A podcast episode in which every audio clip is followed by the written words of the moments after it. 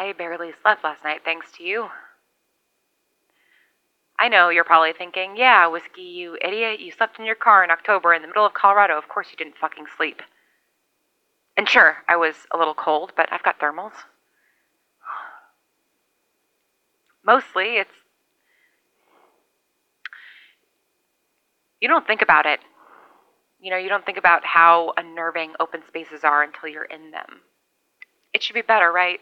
I mean, it's not looking out on our backyard and seeing a figure amongst the trees.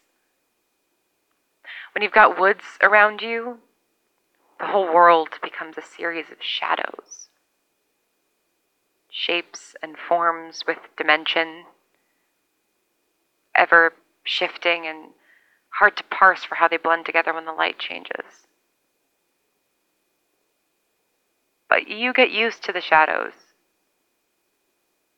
They create a sense of place, a sense of being. But the, the openness of where I am right now, the infinite horizon and the endless sky, you, you start to lose yourself in it. It was the same feeling I got in Lost Springs. Because you can see everything around you, your brain starts playing tricks.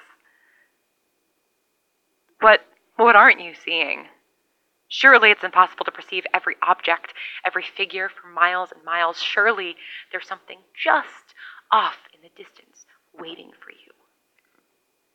At least with mountains and trees, you know there are things you can't see.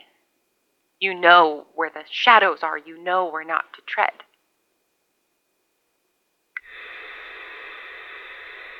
I need to get out of here. Go to the mountains where the shapes are uh, more discernible, the danger is more obvious. Whiskey out.